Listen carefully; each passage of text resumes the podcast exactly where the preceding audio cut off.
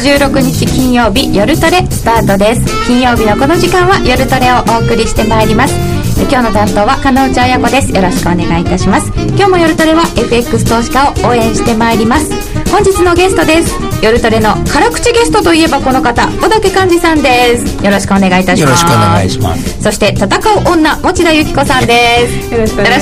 たします。お願いします。本日は2回目、プロのトレーダーになろうシリーズの2回目です。今日はトレードの時間帯と題してお話を伺ってまいります。もちろん足元の相場も分析していただきます。その後は FX 取引をもっと楽しむためのコーナーもあります。Twitter や番組ブログでご意見ご質問随時受け付けております。皆さんと一緒にトレード戦略を練りたいと思います。それでは今夜も夜トレ進めてまいりましょう。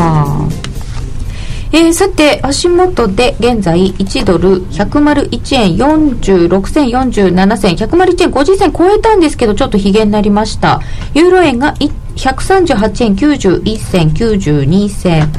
ユーロドルが 1.369091 といったところになっております。9時半だから住宅着工件数が出たところですね。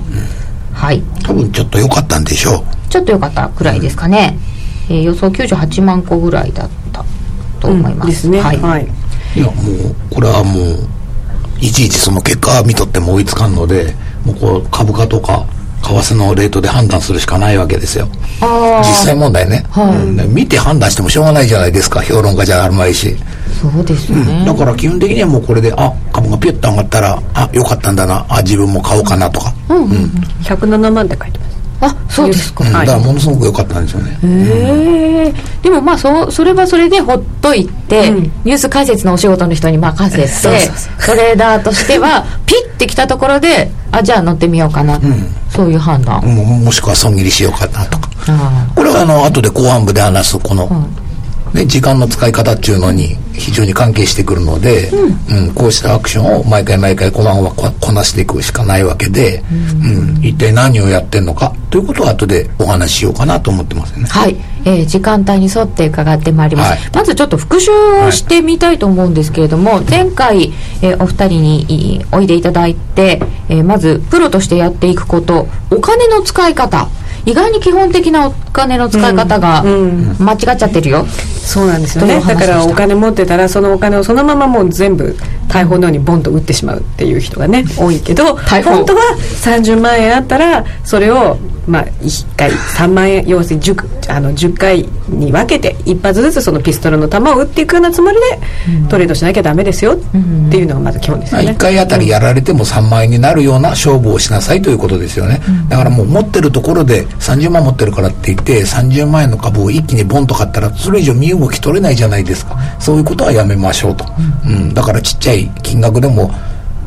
動くものって言ったらやっぱり証拠金取引とか詐欺物になっちゃいますけれども、まあそういうものを主軸にこまごまとやっていきましょう。でそうやってやっていかないと、でまあそれで一応一生いっぱいぐらいを目指せばなんとかお金残るんじゃないかということをお話ししたわけですよね。結局大きなお金を運用するのも考え方は一緒ですよね。あ、そうですか、1億円になっても100億円になっても発想は一緒ですよ、そういうふうにやっていかないと、いつかドカンとなくなるっていうことになりがちになっちゃうので、ゴーンって一箇所に突っ込んでたら、そこがダメになったら終わりですもんね、で自分のお財布感覚で考えると30万円ってまあなくなってもいいお金っていうかね、まあなくなったら嫌だけどまあ耐えられるお金じゃない、普通の人の感覚からすると。そういうふうに考えちゃダメだってことですよね。だからそうやって考えてると、いつまでたっても自分が100億運用する人には絶対なれない。いや、いいかなまあって思っちゃいけない、本当に今日5万円やられてもいいかなとか思うやり方ではダメなわけで、まあ3万円までと決めたら3万円まで、そこはしっかり自分で線を引いて、で実際こういう取引口座とかに入ってるのはまとまったお金じゃないですか。それをちゃんと自分でこう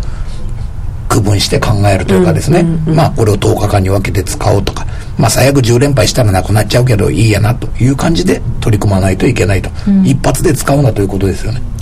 しかも1対2にしてね、1対2にして、うん、利益は2倍狙って、損失はその2分の1というか、うん、まあ、半分にしてっていうふうにやっていかないと、一生いっぱいでずっとやってた時にお金残らないので。そうなんですよね。だから相場を張る時にその2対1にしなきゃいけないっていうのもそうだし、だからそういう工夫が必要ですよね。とにかくトレードしていく時っていうのはね、うん、こういう時だからちょっと、うん、小さめにしようかな、少しレバレッジかけられるかなっていう時もあるわけですよね。で、10分割で、まあ、最終的に2倍にしよう、うん、ということでお話を伺ってきました、はい、で、いただいてますよ。やられないようにやって、ここのところうまくいってます、うんうん、やられないのは一番重要なことですよね、うんうん、30万5万円の6個買いたいですねっていう方もいらっしゃいましたね、うん、まあ、FX だとね5万円じゃないと逆に、うん、ぐらいの単位で考えた方が、うんうんうん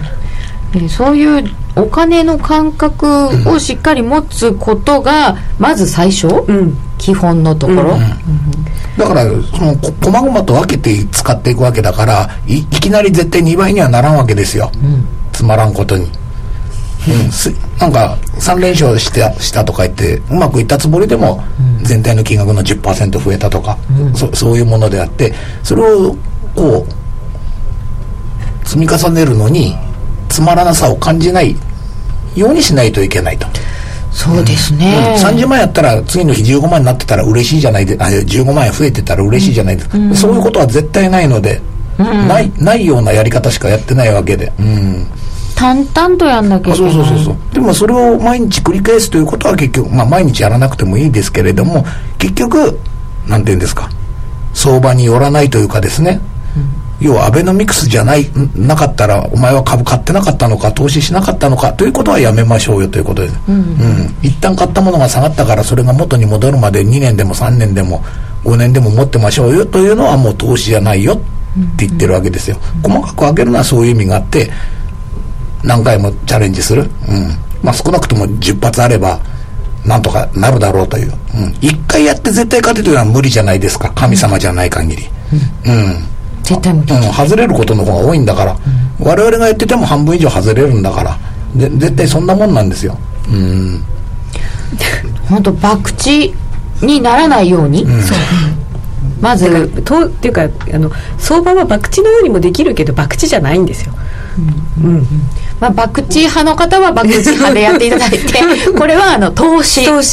金を増やす、そうマーケットを使ってお金を増やそうと思ったら博打でやってたらダメですよってことですよね、まあ、これはもう仕事ですよね。そう仕事の流儀、ずっとそれで生きていくためにはってことですよね、うん、そうですよね、うん、プロってそういうことですもんね、うんうん、相場で生きていくシリーズになっておりますはい、相場が上がらないと儲からないとか言ってしまうと、確かにどんなポジションでも作った以上はこう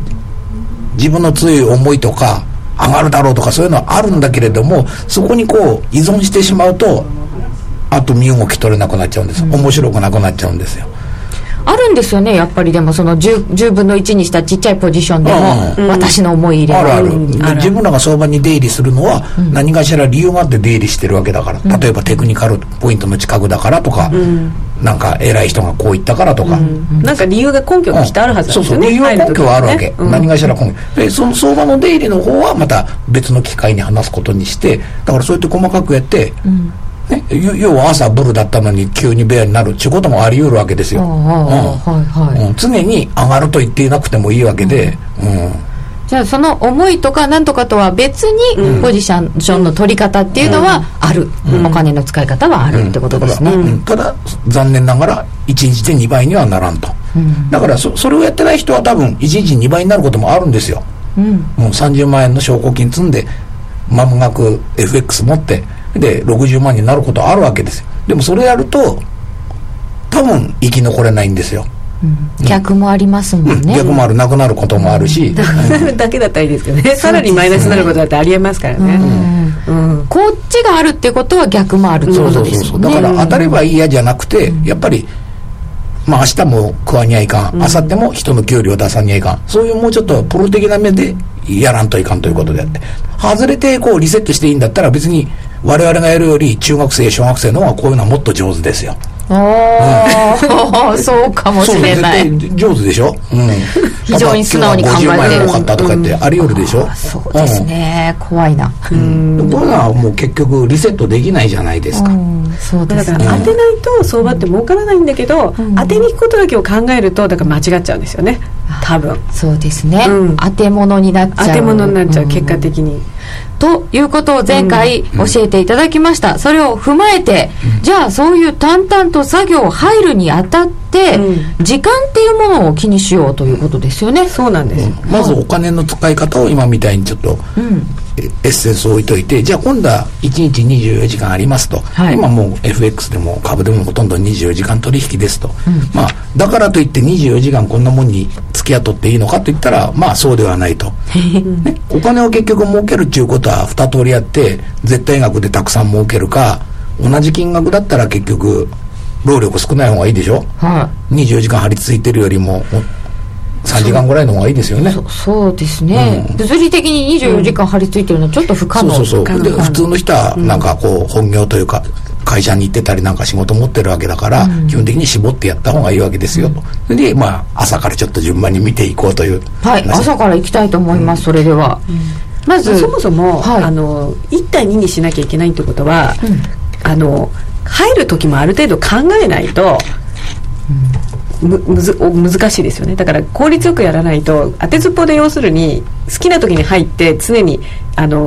リターンは2、損切りは1っていう風に1対2でやっていったらすごく難しいじゃないですか、はい、だからこそ入るタイミングっていうのはすごい重要なんですよ、はい。そうなんですよね、うん、1対2って実は前提として前回伺ってるんですけど、うん、それ難しいよなと思います、うん、だって動かない時間すごい長いですからね、はい、24時間の中ではね、うんうん、あ、そうですよね。時間帯の中でも全然動かない時と動く時、動きやすい時とありますよね、まあ、1対2というのは一つの目安であって、うんうん、まあ実際問題結果的に1対1になったにしても、とにかくまあそういう勝負ができそうな時、うんうん、目標として、うん、できそうな時とか、何かこう動きそうだなとか、なんかそういう時じゃないと、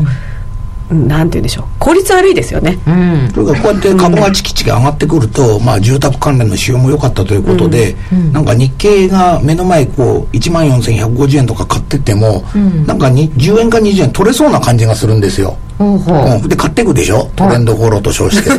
い、買うわけですよ。じゃあその10円20円、例えば170円になったらリングを自分の姿が分かってるのに、はい、ああ儲かったと思って分かってるのに、それに対してじゃあ反対って135円になったら損切るのかといったら多分切らないんですよ、そういう時は。だからそれが最初から1対1以上のリスクを、リターンを考えてないということなんですよね、うん、だから逆に言うと、もうすぐ切るんだったら10円20円取りに行ってもいいけれども、うん、10円20円落ちてるように見えるんですよ、うんうん、どれだってそうでしょここに10ポイントぐらいすぐ取れそうな、70銭落ちてきたらさ、うん、自分も今売ったら5ポイントぐらい取れそうな気がするじゃないですか、うん、その割に反対側に持ってからたら20銭でも50銭でもやっぱり耐えちゃう時があるから、そういう勝負はやめましょうよというぐらいですよ、うん、でもあとは基本的には1対2でこだわらないと、うんうん、だから損切りの方は当然いっぱいつきますよね。ああ、そうですね、うんうん、回数としてそれはそうなんですね、うん、じゃあちょっと朝から見ていきたいと思います。東京時間の朝からでいいですか、うん、はい。じゃあ次時間の話で、うん、はい、はい、時間の話いきます、はい、やっぱり、ま、ほらまあタイミングが全てだよねっていただいてます、うんうん、時間大事ですよね。時間大事、時間大事、まあ、しかもこう24時間で考える場合は毎日毎日同じことやってるわけだから、うん、そのパターンを一つこう頭に入れておくだけでも、うん、やること変わるでしょ、うん、楽になります。そうですか、うん、この時間帯はこれやっちゃダメとか、うん、この時間まで頑張ればちょっと流れが変わるんじゃないかというのは必ず節目があるわけで、それをちょっと見ていこうということで、はい、うん、例えばもう今24時間取引のうちでだいたい市場を3つぐらいに分けてるじゃないですか。アジア時間、うんうん、欧州時間、あとアメリカ時間、うん、米国時間と、うん、はい、だいたい3つに分けてるのは、まあ、参加者のネイチャーによって分けてるんでしょうけれども、でそういう相場のまず入りどころと出どころ、東京時間だったら朝の8時ぐらいからで夕方の15時16時、うんうん、そのぐらいはやっぱりこうポジション作ったりポジション閉じたりするんでよく動きますよねというのがまず最初、うん、まずアジア時間というか東京時間というか東京間ですよね、まずはね、うんうん、これは8時ぐらいから、うん、動き出す感じですよね、うん、で9時過ぎてね、そのあたりが東京オープンで、うん、9時東京株が開くときにちょっとまた株見ながら、うんうん、株動きますから、株も動くし、まあ、ドル円も当然動くし、うんうん、円物動くしで、まあ、東京クローズにかけて、まあ、15時以降16時ぐらいまで今、うんうん、そのくらいもやっぱりこうポジションをこう閉じなきゃいけない人もいっぱいいるので、あ、うん、まあ、だから結局マーケット の、 そのさっき分けた時間帯の最初と最後っていうのはみんなフレッシュに最初お金入れてくるときで、最後は手締まわなきゃいけない人、そのポジション取りだから、最初と最後ってすごい重要なんですよ。まず、うん、もう必要に迫られてる人たちがいるわけですね、うんうん、最初にこうしようっていう、うん、作るときで最後は閉じるとき、うん、だから東京の最初と最後もそうだし、うん、ロンドンの最初と最後もそうだし、ニューヨークもその最初と最後だから、その市場の変わり目の最初と最後っていうのはまず全部重要、その3つの中で。なるほど。そうすると、うん、東京でいうと9時と、あと全日系の11時半、そこはまあ関係ないですね。そこはまずいいですか、うん、じゃあ3時中値っていうのはやっぱり見なきゃいけませんか、後で、はい、今はその市場のね、市場の開け閉めのクローズ、うん、クローズ3時。逆に言うと、例えばアメリカとかニューヨーク株だって、そのニューヨークオープンとニューヨーククローズ以外は、はい、あんまり動かんのですよ、うん、よっぽどね、うん、なんか特殊な要人が何か発言したとか、うん、それこそ FOMC みたいにちょっと違う時間帯にやるようなやつがある時以外はあんまり動かない、うん、オープンでバーッと動いて、うん、あとニューヨーククローズで今だったら夏時間だから朝5時ぐらいですよね、うん、そこでまたドーッと動いて、うんうん、だから基本的にその最初と最後、うん、要するに我々は夜中寝ててもいいわけで、日本人だとね、ちょうど、うん、ちょうどニューヨークオープンとニューヨーククローズ早起きして、ね、ちょっと早起きすれば、うん、全然間に合うわけで、そこだけで一日のことが語られるぐらいにコアタイムほとんど動かないんですよ。日本の株だってそうですよ、10時過ぎたらもう動かないですよ、うんうん、昼の2時ぐらいまで。オープンクローズという考え方をすると、うん、ニューヨーク今だと夏時間で23時30分、うんうん、まあ、その前にアメリカは指標があったりとかしますので、さっきみたいなのがありますけれども、うんうん、でアメリカのクローズが朝の5時、うん、でそこ見ればいい、うん、まあ、それにかけてってことですよね、うん、あ、そこそこ5時に向けて動くんですね、うん、そうそうそう、まあ、早起き4時とか3時、うん、ちょっと早いですね。早起きして、でも早めに寝て早起きしたらね、3も解くってことは結構あるので、やっぱり早起き3も解くですか、うん、だってドル円だってなんかユーロドルだって、ニューヨークのコアタイムって動かないじゃないですか。うん、そうなんです ね、ほとんど動かないじゃないですか、うん、株が動いてないんだから動くわけないじゃないですか、うん、そうするとあとが欧州時間ですから、うん、欧州があれどっから見ればいいんですか。ドイツ株で5時、うん、だからまあ大体16時17時あたりからスタートして、うん、まあニューヨーク時間とかぶってるんで、うんうん、まあ夜中の2時3時ぐらいまでというのがそうなんですけど、あ、そうするとここはアメリカとかぶるので入りのところを気にすればいいんですかね。夕方4時ぐらい、16時17時で、そこで何が大事かというと、やっぱりこうフレッシュなポジションがいっぱい入ってくるので、要するに何か作って儲けないといけない人いっぱいいるわけじゃないですか、うんうん、好き嫌い別にして、はい、新しいこうポジションメイキングが盛んになるので、そのオープンというのは、うんうん、だからそこで流れが変わる時があるんですよ。例えば東京時間でずっと株安株安、欧州時間もダメかなとか思ってたら、うんうん、別の見方、うんする人もいて、そこで流れが変わるかもしれないわけ、うん、欧州結構逆に行くようなイメージがあります。そう特に最近そんな感じですね。日本株が弱いから余計にそんな感じがしちゃいますよね。そうそう、だからそういう逆に言うと損切りたくてしょうがない時でも、その欧州オープンとかニューヨークオープンで流れが変わるかもしれんから、そこまでちょっと待ってみる、そうそう待ってみると、それを過ぎてもダメだったらやめると、もちろん値幅的にもうアウトになってるかもしれませんけどね、うん、微妙なところだったらちょっと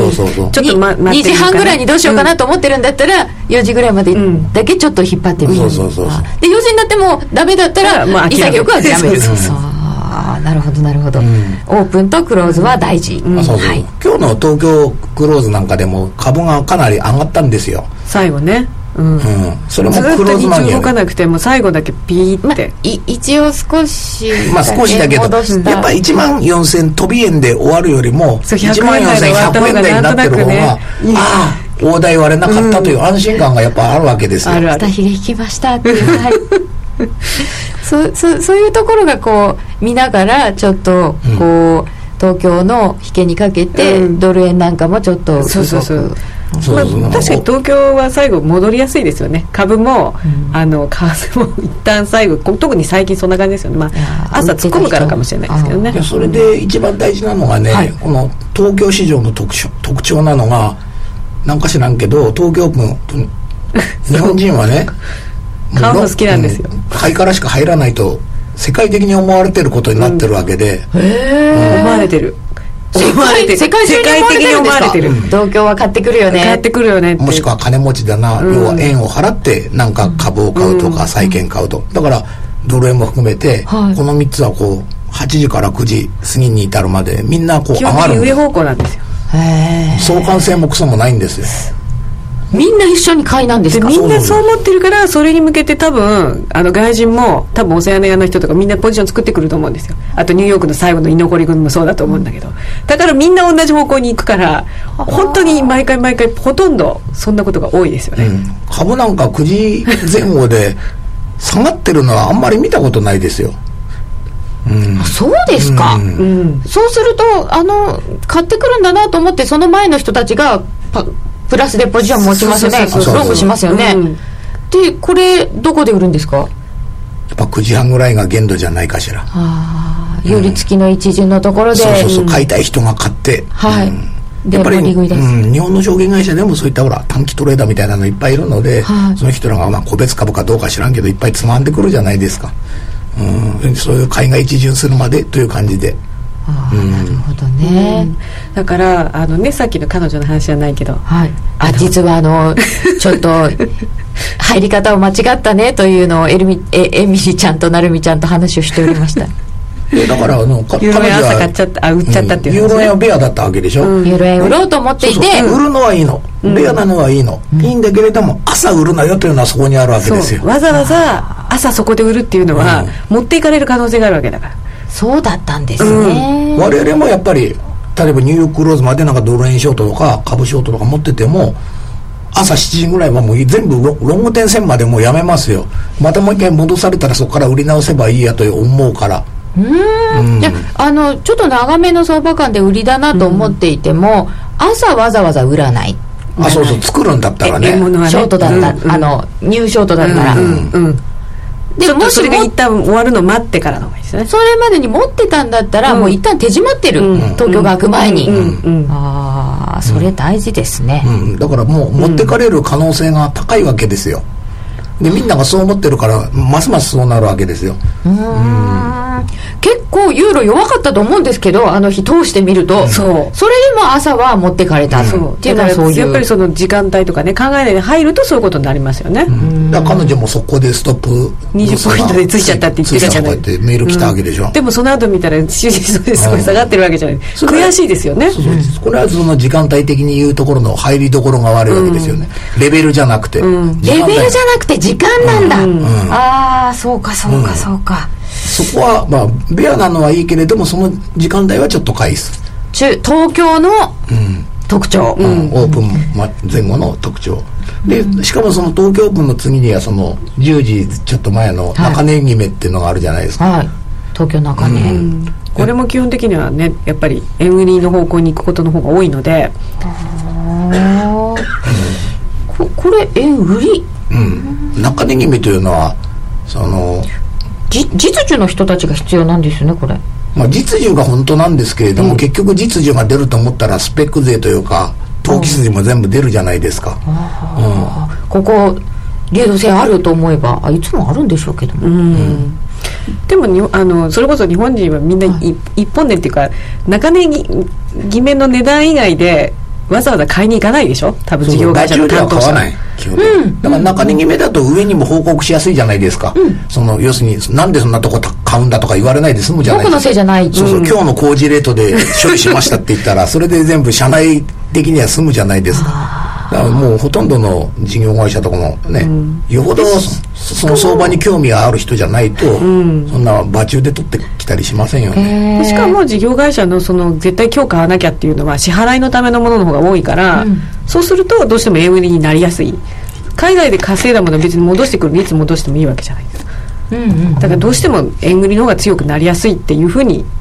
言われますよね、うん、とみんなが思っているってことですよね。みんなも思ってるしね、うんうん、でも実際はそんな毎日毎日外貨を買ってるわけじゃないんですよ銀行のオーダーとしては、うんはい、ショート、うん、そのなんて言うんですか余剰の時もあるわけでだけれども一応みんなこれに向けて円売りするわけですよ。だからもう9時半以降この9時55分まではほとんどの場合ドル円もユーロ円もポンド円でも何でも円がついてるものは全部値段上がってますよ。何でも一緒ですか？一緒。あ、そうなんですね、うん、円絡みはみんな一緒方向、うん、そう、まあ、だから本当のことは分かんないけどでも周りの人もそうマーケットに出てる人みんなそう思ってるから余計そうなるんでしょうけどねきっとね。そういう事情もあって、うん、先ほど言ってた OG 円のショートなんかこれの前にするなと言ってるわけですそうですね、もちろんね、うん、中で決めがあろうがなかろうが下がる時はあるんですよ、うんうん、でもそんなもんはたまたま下がっただけで要は教科書にそう書いてないことやって儲かっても明日使えないじゃないですか、うんうん、突発自体が何かあって、うん、誰か何か言っちゃったとか、うんうんうん、ありえるけどまあ置いといて、うんうん、まずそんなもんだと思ってかからないと、うん、言い訳にならんからね。10時過ぎてから活動した方がいいわけですよ。そうだから株が落ちるのもショート円ドル円のショートとかね、うんうんうん、まあで、東京午前中を過ごしました、うん、で午後になると3時のクローズに向けての動き、うん、だからその2時過ぎっていうのは午後の2時過ぎっていうのはなんか、うんやっぱり公的とかのなんかこう、うん、要するに為替でいう先ほど言った中値決めみたいに、うん、中値決めってその時点でいっぱい一斉に買いが出るわけじゃないですか。買いというか売りとか、うん、値段決め、ね、それと同じようなことが株でもあるらしいんですよと言われてるんですよ、うん、2時半が、うん、日本株その値決めになるんじゃないかと公的の、うん、だからそれに向けて買ってくるってみんな思ってる人が多い、うんそうなんですか、うん、だから14時半前後は結構強含むんですよ。だいたい1時ぐらいにちょっと緩んでもだいたい2時ぐらいからちょっと強含んでることの方が多いですよね、うんうん、へえそうなんですか、うん、なんか株のショートもその前後はちょっと控えるとはあ、うん、1時の人とか2時の人って私たちよく言うんですけど先物はまとまって2時に何か動くとかは ありますね。それはあれですよね、はい、別の注文でそれも同じなんですけどうん、VWAP というやつで時間で区切ってるやつですよね、はいはい、1時半とか、要するにいくらで渡せばいいか終わるまでわからんから時間でこう10分ずつ買うとか、うん、30分ずつに買うとか言ってちょっと分散しておかなきゃいけないという玉であってそれも結局客に渡すという意味では同じじゃないですか。その定時に出るっていうのも、うん、じゃあちょっと2時半に向けてはちょっと強まるかもしれないので、うん、株が強まるとするとドル円もそうってことですかね。そうもちろんそう、うん、だからまあそういうもんだと思ってそれに合わせて自分がポジション取った方がいいですよね、うんうん、そうですね、うんちょっとそれで自分で持ってる人もここで処分するのはどうかなっていうのも考えられるわけですね。そうだから積極的にそんなものを利用して中値決めだからドル円ロングにしろとかそういうことは別に積極的にやらなくていいんですけど、まあ、反対持ってる場合は1回はやめとこうよということですよね、うんうん、あそっちの方が大きいですね。そう、わざわざそういうもんだと分かっておるのに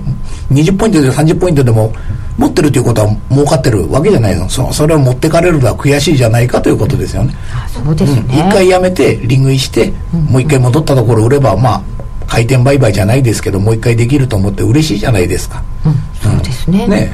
ドル円持ってたらでももうちょっと持っていいわけですねロング、うんうん、ロングの場合持ってたら、うん、2時半ぐらいにもうちょっと上がるかもしれないと思って、うんまあ、だからもう持っててそう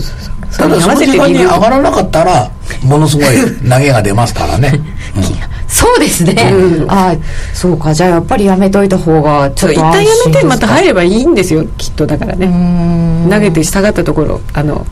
拾えばただ要はそうやってみんなが気にしてる時間をちゃんと頭に入れときましょうと、うんうん、細かいこと言ったらいっぱいあるんですよね。だからその円債の入札だの中国株がどうなんと韓国の株クローズしただのいっぱいありますけれども、まあ今言ったようなところの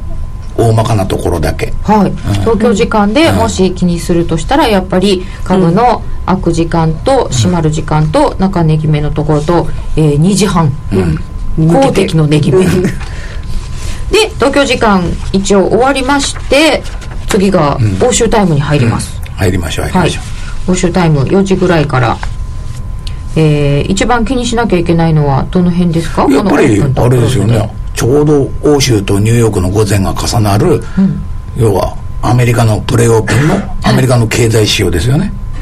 さっき出たやつですよね。あ、9時半ぐらいですね、そうすると、そうそうそう、の時間で言ったら今ぐらいで、この時間で結局多くの1日のその相場というかマーケットが決まっちゃうわけじゃないですか、今日は株は上がるとかさ、そうですね、この時間でほとんど値段が決まっちゃうので、もう24時間あっても結局このロンドンとニューヨークの最初が重なってるところがほとんど値段決めてますよね。じゃあここが一番大きいところ、一番大きいで、そこが要するに決めた値段の最後日本に戻ってきた時、その端っこやってるような、端っこだけのちょぼちょぼやってるような感じ、端っこだけですよ本当にじゃあサラリーマンの方はお家に帰って、ちょっと早めに帰って準備して9時半に向けて仕事する方がいいですね。お風呂もご飯も食べれますよ、一番なんかこう合ってますよね、いい時間帯ですよね、日本人的には。日本人の働く人でトレードするには一番いいかもしれない、やりやすいですね、でもこれ経済指標を当てにいっちゃいけないんでしたよね、当てに行く必要はなくて、まあそれでしばらく様子見するじゃないですか。さっき住宅のあれが出ましたと、で結局株は上がったけれども思ったほど上がってないよなというのが分かったら、これからであと30分したらアメリカの株が始まるので、じゃあこれで重たかったらちょっとショートで攻めようかなと、しかるにドル円ももう一回売ってみようかなとか、そういうふうに使っていった方がいいです。ちょうどそんな感じですよね。今垂れてきてるでしょ、垂れちゃいました、101円の52銭、だからそういう感じでちょっと見とかないと、であとそこの判断時期はやっぱりそのあるように米国株の今度オープンなんですよね、1時間後の米国株のオープンってすごい大切で、最初にわーって動いて、でしばらくずっと動かなくなるから、その最初のワーの部分って結構すごい大切なんですよ、30分ぐらいが大事ですよね、寄り付き30分、上も下もやるので、まあ世界一のマーケットじゃないですか、アメリカ株っていうのは。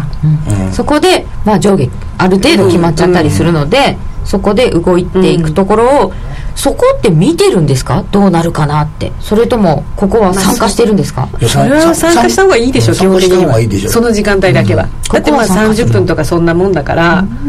23時30分、まだ起き取れる時間ですね。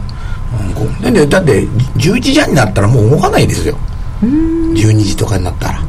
昨日もそうだけど、だからまあ経済指標とかあれば別だけど、なんか特殊なね。じゃあここの30分間で参加して、でもう24時になったら「はい終わり」って「おやすみ」って。でまあ有力のある人は朝4時半ぐらいに起きて、もう一回ニューヨーククローズに挑戦すると。昨日なんて米国株大幅安とか言ってるけれども、それこそその始まってから30分で終わってるわけですよ。ビーッと落ちて、それはずっとその横ばいしたわけでもなんでもなくて、ニューヨークの午後なんてほとんど動いてないし、あとはだから次は引けにかけて戻すとか、反転するとか、一段安するとか、それは動くのは最後の30分だけと、朝の4時5時ぐらいに起きて、そこでもう一回参加する、余力があれば、あるいはそこで締める、自分も締めるとか、まあでも早くして、そんな日本人が買ってくるの分かってたら、そっか一台外してたら一回拾ってみてもいいかもしれないですよね。そうですね、そこでもう一回ここに戻るんですね、東京にね。そしたらまた次の日東京でまたバカみたいに買ってくれるわけですよ。じゃあここで買っておいて、下げてくれたら買っといて、で東京始まったところでリグ、毎日毎日そういうくだらないこと、同じこと繰り返してんですよあ、なんかそのうちでも染み込んできますね、きっと、あ、もうこの時間になったら自動的にこう、こっち方向、それ慣れていくといいですね、となんとあんまり時間がなくなってきたので、取引すべき時間帯についてはこれをぜひぜひ参考にしてやっていただきたいと思います。24時間こう張り付いて見ないことですよ。ちゃんと夜は寝ると。そうでないとやっぱり頭働かないし、東京のあの真ん中のところとかもちゃんと働くとか、働くとかね、ずっと見てないとか。だからやるべきところはもうね、今ぐらいの前後1時間と、朝早く起きてからの 2,3 時間と、そのぐらいでいいんじゃないですか。しかもそのどっちかでいいと思いますよ。どっちかだけでもその小分けにしたものを集中して、そこに狙って、そうですね、やるにはね。はい、で、こういった時間も使いつつお金もうまく使いつつ今後のマーケットの方向性ですけれども、うん、ちょっと動きは出てきたようにも見えますが、ね、いかがでしょうか。最近ずっとユーロドルが動いてなかったじゃないですか、はいはい、1日20ポイントとか30ポイントとか、うん、そんなところで結局 1.40 台がつかなくてここの 1.36 台まで落ちてきたの、うん、というのはまあそのユーロの動く値幅にしたら大したことはないのかもしれませんけど、うん、まあちょっと1週間もしないのにこんな400ポイント近く300ポイント余り落ちてきたのは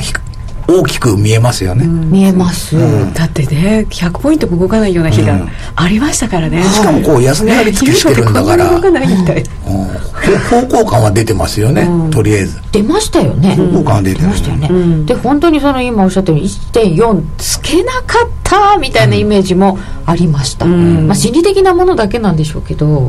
1.4 っていうのは、うん1.4 というか 1.399 台っていうのは何回もやってるじゃないですか。だからあれは別にその 1.4000 がその心理的節目かどうかと関係なく、そこが今年の高値なんだから2回3回目やるときももしテクニカルを重視してる人であれば当然売る、何ポイント取れるかは分かんないですよ。そんなに高いんだからみんなドルで強いわけじゃないですか。そんなに下がると思ってないわけじゃないですか。10ポイントでもいいからリグっちゃおうという感じで、うん、でも売る人は絶対出てきますよね、うんうん、すごい売り圧力だと思う。その瞬間はやっぱり、うん、そこででもやっぱり落ちてきて、うん、1.36 まで来ている、うんうん、結構来た、うん、でここからもじゃあもうちょっとユーロは下を攻めますか。だからそのユーロという側面とドルという側面が今ちょっと綱引きしてるんで、昨日ドルの材料も出たじゃないですか、うん、もう外順から外すぞとか言って外貨準備、うん、はいだからそういうことが出ると、まあ、もちろんロシアなんかの中国や日本ほどアメリカドルをこう米国債で持ってるとは思えないけれども、それでも一応国のやることじゃないですか、うん、だからやっぱりどうしてもドル売りの連想が働きますよね。だって昨日安いとこ突っ込んでたユーロドルが安いとこ突っ込んでた時にそれが出てきたわけじゃないですか。ああそうか、ドル側もある、ドル側も安い材料が売りの材料があって、そうそうそうだ結構そういう意味ではこう一本調子で行くかどうかっていうのはちょっと何とも言えないところですよね、うん、今たまたまそのユーロの売り材料というのはその発言だけじゃないですか。確かに、うん、来月やるかもとか言ってるだけで、一応言ってるだけです。言ってるだけでやるかどうかは本当に分かんないじゃないですか、うんまあ、あれだけ言ってるんだからやるんでしょうけれども今回は、うんうん、でもまあその程度のもんでもう織り込まれてしまったら、うん、今度はもうドルに注目って感じですよね。うん、そのドルなんですけど先ほどツイッターでもご質問いただいてるんですけど、うんうんはい、アメリカの10年債のこの低下についてはどうご覧になりますか。これはだって僕がここになんかテーパリングしだした時に来ていったじゃないですか。この 3% なんて要は長期金利というのは長期の金利と言ってる割には金利じゃないんですよ、ね、利付きの、ね、要は英語で言うとインタレストレートじゃなくてイールディングなんですよ、うん、ちょっと違うんですよ。確かにこうネイチャーは金利とよく似てるけれども、うんうん、まあちょっとこの辺話は言うとちょっと細かくなるのであんまりしないんで、はいうん、でもこれはテーパリングしたところで完全に800億ドル、はい、全部なくしたところで 3% は、まあ、超えないだろうとプレディクトはしてましたよね、うんうんまあそうですねうん、2.5 とか、まあ、株価にもよるけれども、まあ、その辺がいいとこじゃないかと。それいいとこなんですね、うん、別にこれがすごく低いわけではないんですね。あ全然、うん、でもなんか最近のっていうかここ少なくとも昨日とかのすごく、はい、米債の要は金利が低下してるっていうのはそれは昨日というは株が下がったからじゃないの、株の下げもあるのかもしれないけどリスク回避と言いましょうか、うん、安全志向と言いましょうか、うんうん、あとそういうところが問題になるんだったら多分アメリカも散々日本のことをバカにしてた割に多分金利上げられない状態になってると思うんですよ、うん、結局日本は15年18年、うん、金利上げてないじゃないですかそんなに長いんですね、うん、そうなんですよ、うん、だからそういうことを何もできない日本と言ってアメリカはバカにしてた1997年のNHK の1年を振り返る番組見てたら、はい、もうこんな低金利が3年も続いているって言ってましたけど、97年ですよ今2014年ですよ。あ、そうですか。うわ、そうなんですね。じゃあちょっとそういう病にアメリカも入りつつあるという状況ですね。結構もう一回やっちゃったら抜けれない麻薬っていう性質をやっぱ持っちゃってるっていうことですね。そもそもゼロ金利政策とかバカにしてましたよ。本当にしてた怒られてましたよね。なんと全然時間がなくなってるんですけどそうするとユーロはちょっとそんな感じでまだどうなのかな。でもドルの材料とユーロの材料とまだありますよということで、ちょっとドルもどんどん上がるとは考えにくい、考えにくい全く、じゃあドル円だとどうですか。ドル円はね、やっぱりね、今ほら日経と絡めて言うと、日経が今年のオレンジがね、ちょうど綺麗にこの下降三角形やってんですよ、はい、下降ということは下がちょうど14,000割ぐらいで何回も止められてんですよ、はい、でそれが多分今日もその一つなんですよ、はい、今日14,000飛び10円までいったでしょ。だから13,900円どころが多分下値ラインらしいのように見えるんだけれども、先月の S q の時13,830円までいったんだけど、まあこれはちょっと余分としてね。だからそれがちょっともう戻り高値が確実に切り下がってきてんで、これはやっぱりこう5月の今月の下旬あたりから、あ、もう第3の矢出てこねえぞということで、その辺ですね、それが下抜けした時にドル円も100円、100円の70とか下回ってきて加速するんじゃないかと思いますよ。最後にまとめて伺ってしまいました。非常に時間のない中たくさんお話いただきました。ありがとうございました。小竹幹事さん、持田由紀子さんでした。どうもありがとうございました。気になるレースが今すぐ聞けるラジオ日経のレース実況をナビダイヤルでお届けします。開催日のレースはライブで、3ヶ月前までのレースは録音でいつでも聞けます。電話番号は 0570-008460 0570-008460 0570を走ろうと覚えてください。情報量無料、かかるのは通話料のみ。ガイダンスに従ってご利用ください。あのロングセラーラジオ、ソニー EX5M2 好評発売中。高級感あふれる大型ボディに大口径スピーカーを搭載。短波放送のほか AM、FM も受信可能です。卓上型ラジオ EX5M2 乾電池 AC アダプター付きで税込 18,360 円、送料500円。お申し込みお問い合わせは 03-3595-4730 ラジオ日経通販ショップサウンロードまで。さて、ここからは FX プライム by GMO の選べるミラートレーダーを紹介するコーナーです。いつものように花子ちゃんです。お願いします。よろしくお願いします。そして FX プライム by GMO の小杉団長は帰ってしまいました。誰かには見えるかもしれないですね。この辺にね今日はオレンジだったのかな。あ、ブルーでした。あ、そうでしたか、そこはお会いしたんですさて、花子ちゃんのデモトレですが、どうなりました？今週はいい報告ができます。あ、でも先週もプラスだったんです。5月に入ってちょっと良くなってきた。そうなんです。本郷さんっていうミラートレーダーに詳しい方、師匠に何回か来ていただいて、そのアドバイスの通りにやってみたところ、結構今いい感じになってきたので、早速ご紹介します。ご覧いただきましょう。まずですね、その本郷さんのアドバイスをいただいてから、ちょっと結構大きめにガラッと変えたんですけど、本数増やしたりしたんでしたっけ？そうなんです。4月の下旬から、今までストラテジー10本だったのを倍の20本にして、でそれぞれ取引数量ももともと 100K、 つまり10万通貨なんですけど、それを10分の1の 10K ずつにして、で最大ポジションっていうのが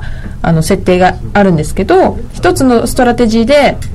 だいたい最大で4つ同時に持つことができるストラテジーが多いんですが、でもそうすると勝ってる時は4倍の利益になるんですけど、負けてる時は4倍の損になってしまうということで、その設定を、そうなんです。デフォルトだと4っていうものが多いんですけど、それを全部1に設定して、なるべくあまりポジションを持ちすぎないようにっていうことをしてみて、まだ1ヶ月は経ってないんですが、5月に入ってかなりいい感じになってきました。はい、収支見てみましょう。今週1週間はプラス 46,948 円です。おー、よかった。ピップスも456ピップスでかなり取れました。それでですね、その本郷さんのアドバイスいただいたのが4月下旬だったので、全部のストラテジーのその取引数量を 10K に変えて以来の収支もなんとかプラスになっているので、この作戦が効いていますね。そうなんですね。はい、ちょっとその前は大きくマイナスになることもあったんですが、ああ、でもこんだけ違うんですね、やっぱりね。はい、あとはかなり安心感があるんですよ、見てても。今までかなり大きい金額で動いてたんですけど、はいはい、今はちょっと現実的な金額で見れるようになりました。 4K やっぱりそんなに大きかったんだね。そうなんです。そして、個別で見てみると、はい、今週は結構大きめにいろんなストラテジーが動いてくれまして、はい、プラスになったものもかなり多く、うん、はい、なのでやっぱり合計でもプラス400ピップス以上になったんですが、うんうんうん、中でも今回ちょっとご紹介したいストラテジーがありまして、はい、ですね、このポンドと、ポンドハーモニックっていうんですかね、うん、っていうのが同じストラテジーで違う通貨ペアのが2つあるんですが、はい、この GBP がグレートブリテンポンドのポンドの表記ですよね、うん、でハーモニックっていうストラテジーでポンドカナダとポンド円をやってる、はい、で5回5回多いですよ、これはね。他が1回2回とかで少ないんですけど、うんうん、今回20個に増やした時に、うん、今まで私は結構大きめにがっつり取るストラテジーだけどあまり取引回数が多くないものを選んでたんですが、うん、20個に増やす時にそれだけでは足りなくなってしまって、ちょっと細かく取引をするようなものも入れてみたんですよ、うん、それが結構機能してきまして、それがこのポンドハーモニックっていうストラテジーです、うん、で、取引画面の中にストラテジーカードっていうものがあって、過去の統計が見れる、ところがあるんですけれども、そこをちょっと今回はキャプチャーを取ってきました、はいはい、でまず、ポンドカナダの方なんですが、このストラテジーが始まって以来の損益チャートがこちらです。で始まったのが2013年の12月3日なので、まだ半年経ってないんですよね。若いストラテジーなんですけど、ちょっと赤くなってるところが、マイナスになった部分なんですけど、最近は右肩上がりで損益、利益が、うん、はい、積み重なっているかなり優秀なストラテジーで、でT スコアっていう最大10なんですけど、それも 9.37 でかなりいい数字になっています、うん、で直近、あ、これがその、ストラテジーカードの中の損益統計なんですけれども、うん、勝率が 70.77%、うん、で平均利益がプラス 46.85 ピップスで、うん、平均損失がマイナス 55.53 で、ちょっと平均損失の方が大きいんですけど、でも勝率が高いので十分これで勝っていけるストラテジーっていう、数字ですね。ということで選ぶわけですね、はい、選びました、はい、で直近の、3ヶ月もかなり、成績が良くて、勝率 65% で、これ平均利益が 42.29 ピップスで、平均損失がマイナス 11.02 なので約4倍なんですよ。平均損失よりも平均利益の方が4倍多いで、なおかつ勝率も 65%、 それは優秀ですね。はい、これは直近3ヶ月のデータ で直近30日もかなり勝率も高くって平均利益の方が大きいっていう、うん、でもただあまり調子良すぎるとそこからまた調子を崩してくる時が怖いので、うんうん、今はすごくいいんですけど、ちょっと様子を伺いながら外さなきゃいけないタイミングとかもこれから気をつけたいなって思ってます。なるほどね、はい、前回ねすごく調子がいい、うん、天井を掴んじゃったみたいなのがありましたもんね。ありました。なのでちょっと要注意なんですけど、最近の成績を見るとかなりいいですね、うんうん、でポンド円も同じく、始まったのが同じ2013年の12月3日で、はい、右肩上がりで利益を出しているストラテジーです。5月に入ってから調子良くなってきました、はい、プラスが出ました。よかった、はい、よかったさて FX プライム by GMO の選べるミラートレーダーに興味を持ったよという方は、ラジオ日経夜トレの番組サイト右側のバナーをクリックしてください。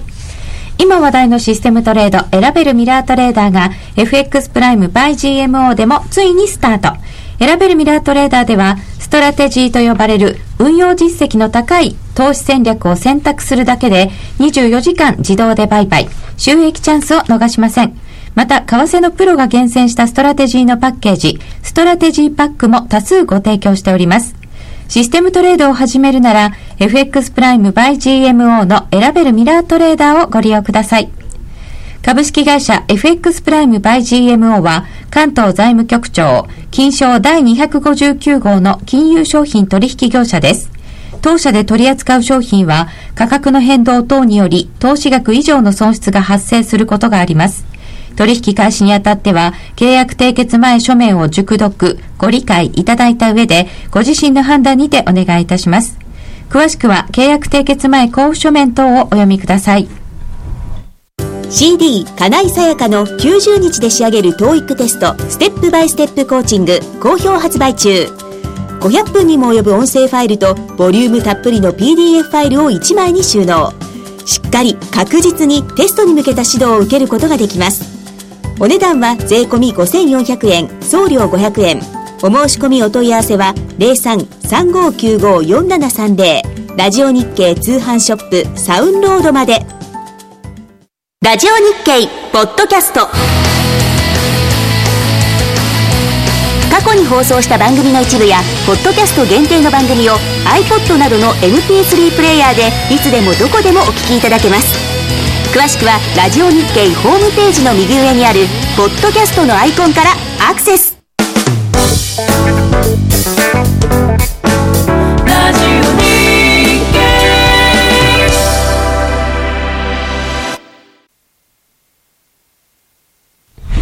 夜トレ、高野康則の今夜はどっち。このコーナーは真面目に FX プライム by GMO の提供でお送りいたします。ここからは FX を真面目に、そしてもっと楽しむためのコーナーです。高野康則さん、よろしくお願いします。よろしくお願いします。エミリちゃん、なるみちゃん、花子ちゃん、よろしくお願いします。よろしくお願いします。まず来週はですね、20日、21日が日銀金融政策決定会合で、21日が黒田節、はい、21日貿易収支もあります。それからあとは22から欧州議会選挙、あとアメリカの住宅指標、FOMC の議事録が21、そんな感じですか。そうですね、まあ、日銀が一応注目なんですかね。99.9% 現状維持だと思うんですが、日本人は、99.9% の人が現状維持だと思ってると思うんですが、はい、海外のエコノミストなんかは、特に株がもしも来週まだあんまりいい感じじゃないんであれば、はい、なんかやんじゃねえのっていう期待感がやっぱあるみたいなんですよね。昔のだからそのグリーンスパンさんとかみたいな感じで、やっぱりマーケットが困った時は黒田が助けてくれるよって思ってるみたいです。日本は違うんですよねでも分かんないですよね、何かあるかもしれません。確かに分かんないですけど、なんかね、すごいことかって言ってる人がいて、すごいこと、だから今の異次元緩和、これをさらに2倍3倍にするんじゃないかっていう、そんなにしてどうすんだっていういやだって今でももうだって新発の国債の7割ぐらいを日銀が買ってる状態で、これどうやったら2倍になるのっていう。本当ですね。もっと国債出せと。直接引き受けますか。いやいや、それは一応縦張りをできないんで一回ワンタッチしてぐるって回してくるんですか。だからそれ用の証券会社作ろうかなって、僕がみたいなそう、ひたすらだから回すだけ、財務省から国債買って日銀に売るっていう、そういう会社手数料は取って、黙って手数料を稼げる。そうしないとですよね、入れないとねえ、まあ儲かって大変でございますわ。まあそのためには黒田さんの奥様かなんかをこう会長かなんかにするとかそうすると2021、まあ、21日の水曜日がこう目指す点だとすると、そのあたりまででドル円がどっち。あんまり動かないと思います。 そこまではそうですか。あんま動かなくて、また動かないのか、うん、で、まあ、101円台うろうろかなと思ってるんですけど、101円台うろうろで、それが何もなくて、はい、ちょっと円高になるのかなと。じゃあそこまでですけど、2円重くなっちゃいました、うん、もう102円なんていう日もありましたね。そういう場合ありましたね。結構まだ最近最近ですね。3日前はないですよね。別に102円乗らないとは言いませんけれども、まあ、基本101円台の動きかなと思ってます、あんまりそのなんかね、やっぱりちょっと皆さんそんなにのんびりしてていいんですかっていう気がいろいろしていて、はウクライナも結構大変なことになると思うんですよね、うん、でもちょっとその軍事的なというか、その武力衝突的なことが多分出てくると思うんで、選挙を前にして25日が大統領選挙ですか、で